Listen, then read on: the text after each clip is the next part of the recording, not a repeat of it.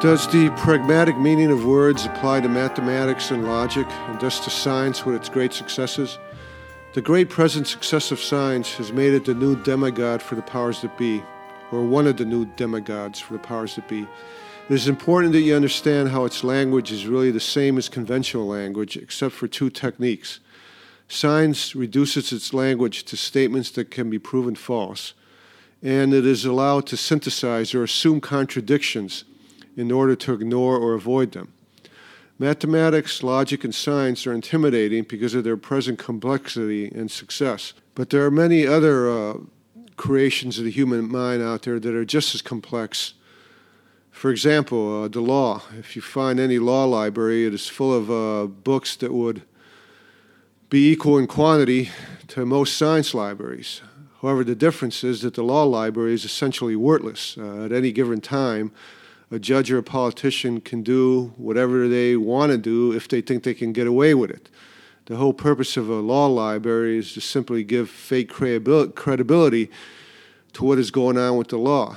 But this is different with science and its use of mathematics and logic. Science creates, views problems, creates theories for those problems, and test them to see if they solve the problem. The whole goal is to solve the problem. And it does this by creating theories that can be proven false if the problem is not solved. However, we should not forget their beginnings. No one walked alone and tripped over mathematics. Geometry began with the need for ancient Egypt and Samaria to measure land for tax purposes. Algebra began with the need for merchants in the spice trade over long distances between Asia and Europe, the Middle East, and China to keep track of products, sales, losses, and profits. Logic began with rhetoric and the politics of ancient city-states. Unlike conventional language and language created solely for illusions, such as the law and its law libraries, in which ambiguity is often a good thing, for these purely practical purposes in which getting the problem solved, in which getting taxes, profits, losses, and argument correct, Ockham's razor applies, and simplicity is much better than complexity. Being clear is much better than being ambiguous. And actually solving the problem is much more important than creating an image or some type of normative basis pretending to solve the problem. Theoretically, if the human mind were great enough to handle the complexity, we could do without the language of mathematics, as pointed out by the philosopher Hartree H. Field in his book, Science Without Numbers. Another example, according to general relativity theory, in which space-time is a relative concept, theoretically, one can construct a model of the solar system and even the universe in which everything revolves around the Earth. However, this model would be incredibly complex and far beyond the ability of the human mind or any of its present computer creations to model. So we accept a simpler version of the Earth revolving around the sun because it's simpler, thus provides more clarity, and it works. It solves our problems so far. By making these statements, I do not intend to belittle mathematics, science, or logic. What these branches of thought have done in terms of giving humanity greater power over the reality out there trying to kill us is so incredible to believe, has become so common that it is unfortunate that we now take it for granted. For example, when a tsunami drowns 20,000 people in Japan, the modern media and those who watch it complain and cry about the nuclear reactor meltdown that killed no one as a ridicule of science, instead of complaining and crying about the natural world killing 20,000 people. Far more people are killed each year by nature than by science or by fellow humans. Eventually, some scientific mistake may or may not kill humanity. We know for certain, however, that eventually, without doubt, the solar system or the universe will kill humanity. However, it is important for the working person to know that science, mathematics, and logic do not negate religion's hope for answering the existentialist question that neither science, math, nor logic can answer. Why is there something instead of nothing?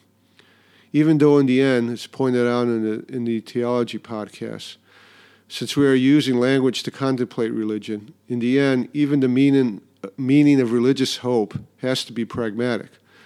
And by that I mean, does a particular religion work in making a flourishing society that achieves power over reality? As I have discussed earlier and probably will discuss in later podcasts, science, as with reason and logic, does not create morality. Science works for whatever morality wants it and for whatever goal that morality has, be it gas chambers for genocide or weapons to fight genocide. When you are faced with a problem in your will for power over life, you seek explanations that work in achieving that power. The simpler the better, since the mind can only handle so much complexity. Do numbers, general categories, sets, classes, theoretical terms, concepts, do these terms exist in reality? As Plato argued, they exist in the same way that chairs, tables, and 2x4s exist in reality. Is experiencing a mathematical puzzle and solution the same as experiencing being hit in the head with a 2x4? By themselves, these are meaningless questions to be expressed in language. The question is, do they work? Yes, they work until they stop working, and it is at that point they stop having meaning. As Quine put it in his paper, The Two Dogmas of Empiricism, a part of which is quoted on the Philosophy of Language webpage, he stated as follows, quote, "Science is a continuation of common sense, and it continues the common sense expedient of swelling ontology to simplify theory. As an empiricist, I continue to think of the conceptual scheme of science as a tool, ultimately, for predicting future experience in the light of past experience. Physical objects are conceptually imported into the situation as convenient intermediary, not by definition in terms of experience, but simply as irreducible posits comparable epistemologically to the gods of Homer. Let me interject that for my part, I do, qua lay physicist, believe in physical objects and not in Homer's gods, and I consider it a scientific error to believe otherwise.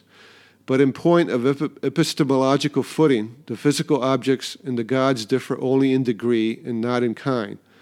Both sorts of entities enter our conception only as cultural posits.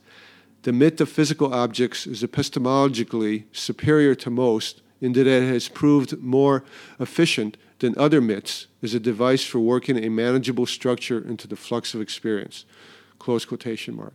In the next episode, I want to further clarify or try to get into more detail about these two traits of scientific language: restriction to words that can be proven false, and its ability to assume or synthesize contradiction in order to hide the contradictions.